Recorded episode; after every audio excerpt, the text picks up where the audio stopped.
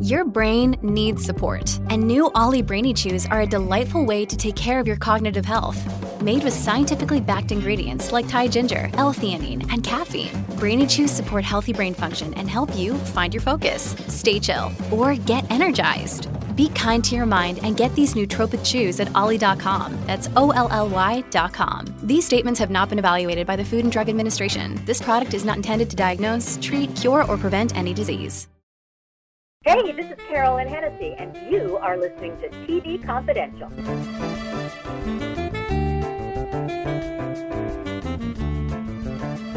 You're listening to a conversation with Emmy Award winning writer producer William Link that originally aired in July 2011 on TV Confidential. William Link, co creator of Columbo, Murder She Wrote, Mannix, Ellery Queen, and many other TV series and made for TV movies. William Link passed away Sunday, December 27th, at the age of 87. In this segment, Bill talks about that certain summer, the groundbreaking movie of the week starring Hal Holbrook and The Gun, a controversial movie of the week that originally aired in 1974. We were talking before about um, uh, some of the actors who played some of the villains. Were you involved when, when you when you did produce the show on a day to day basis? How involved were you on casting? Totally. We were totally involved in every element of a show music, cinematography, the art direction, the music score, the editing, everything we were in control of. And uh, we loved it. I couldn't wait to get to the studios in the morning. How many men can say that going to jobs they don't like or the boss is lousy? Uh, we had a boss, Lew Wasserman and Sid Sheinberg. They loved us. Guys, do whatever you want. We'll back you up. They're wonderful. Hey, you, can, you can't ask. You cannot ask for more than that. Well, we were we were making them a lot of money. Well, that's that's true. well, but, yeah, but it, it, it goes back to something you said in a previous interview, where um, because a lot of people have described Universal, particularly in the 60s and 70s, as a sausage factory, as a cookie cutter. That was the but name, You never, sausage but you never looked at it that way. No. We made it into a Tiffany factory.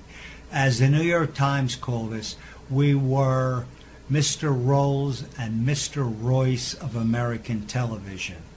And it's one of my favorite quotes. Well, it's and it make because you always strove to elevate the medium. Correct. Whether you're doing episodic, Correct. when you're Or freelancers, on movies of the week. movies of the week. We got into homosexuality, Mhm. sympathetically, uh, you know, all, all our socially relevant pictures.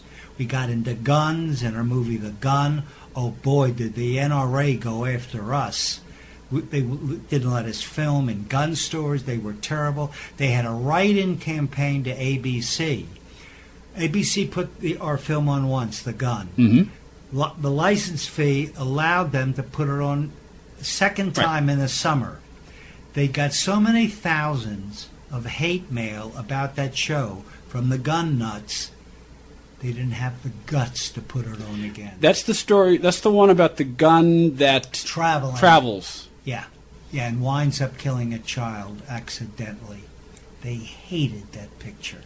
You know, it's interesting, and again, maybe it's just simple times have changed. You may recall about 10 years ago, um, Altman did a show for ABC, similar premise, called The Gun. I think it was after ours. It was, oh, it it it was- yeah, this is like in the, this is like in the 90s. Oh it? yeah, it was after ours. Yeah. I'm sure he saw that show. The, the sad thing is, and Dick and I, we weren't against guns. Yeah. We thought any American citizen, citizen constitutionally has the right to own a firearm. We don't want the crazies to get Mhm. guns. We don't want the maniacs, you know. And it was sad that they came down on ABC and Dick and I uh, that hard. Well, you, I mean, you, if, if I'm hearing you correctly, you respected the audience that they would make, that, that they would, they would make the intuitive leap. We always respected our Yeah. audience, and we did the best we ever could. I mean, critics called uh, what we wrote very literate, Mhm. uh, and that really delighted us because we always tried to do our very, very best, and as you say, elevate whatever subject matter we were working on. And we were proud of ourselves for doing that. Mhm. And, uh, you know, television, you want to do good things, you got to have a big ego. I mean, you have to. Yeah. You get slapped down too much, or there came a point nobody slapped us down. We were so popular, and our series were so popular, especially Columbo, Mhm. that the networks wouldn't even read our scripts. We would tell them what the concept was, and they would say, "Go ahead and write the script and go do it." It goes back to what you're That saying. That was incredible. Well, it goes back to what, you, what you're saying before about your approach work with Universal. If you understood that the goal was to do a successful show, which would make Quality, quality, sh- well, yeah. But once once you had gotten the trust of Wasserman, you know, and, and were able to deliver, they would support you if you went in a different direction to try to experiment. When we did that certain summer about homosexuality, they supported us to the hilt. We had screenings for psychiatrists, psychologists, New York and here. We had screenings for educators, uh, teachers. It was amazing. Would Hal Holbrook have been a good Columbo villain? Oh, yeah. Hal Holbrook is a wonderful actor and could do anything. Anything. Because because again, ideally, you're trying to you're looking for a contrast, in, in, especially in, in the early going. Um, more often than not, it was a you know a high class versus working class because Columbo was the working class character, and but I, I can see Holbrook playing both you know bo- both sides of the spectrum. He could do it. Yeah, Remember, he played Deep Throat. that's right. That's right. That's right. That's right. I forgot about that.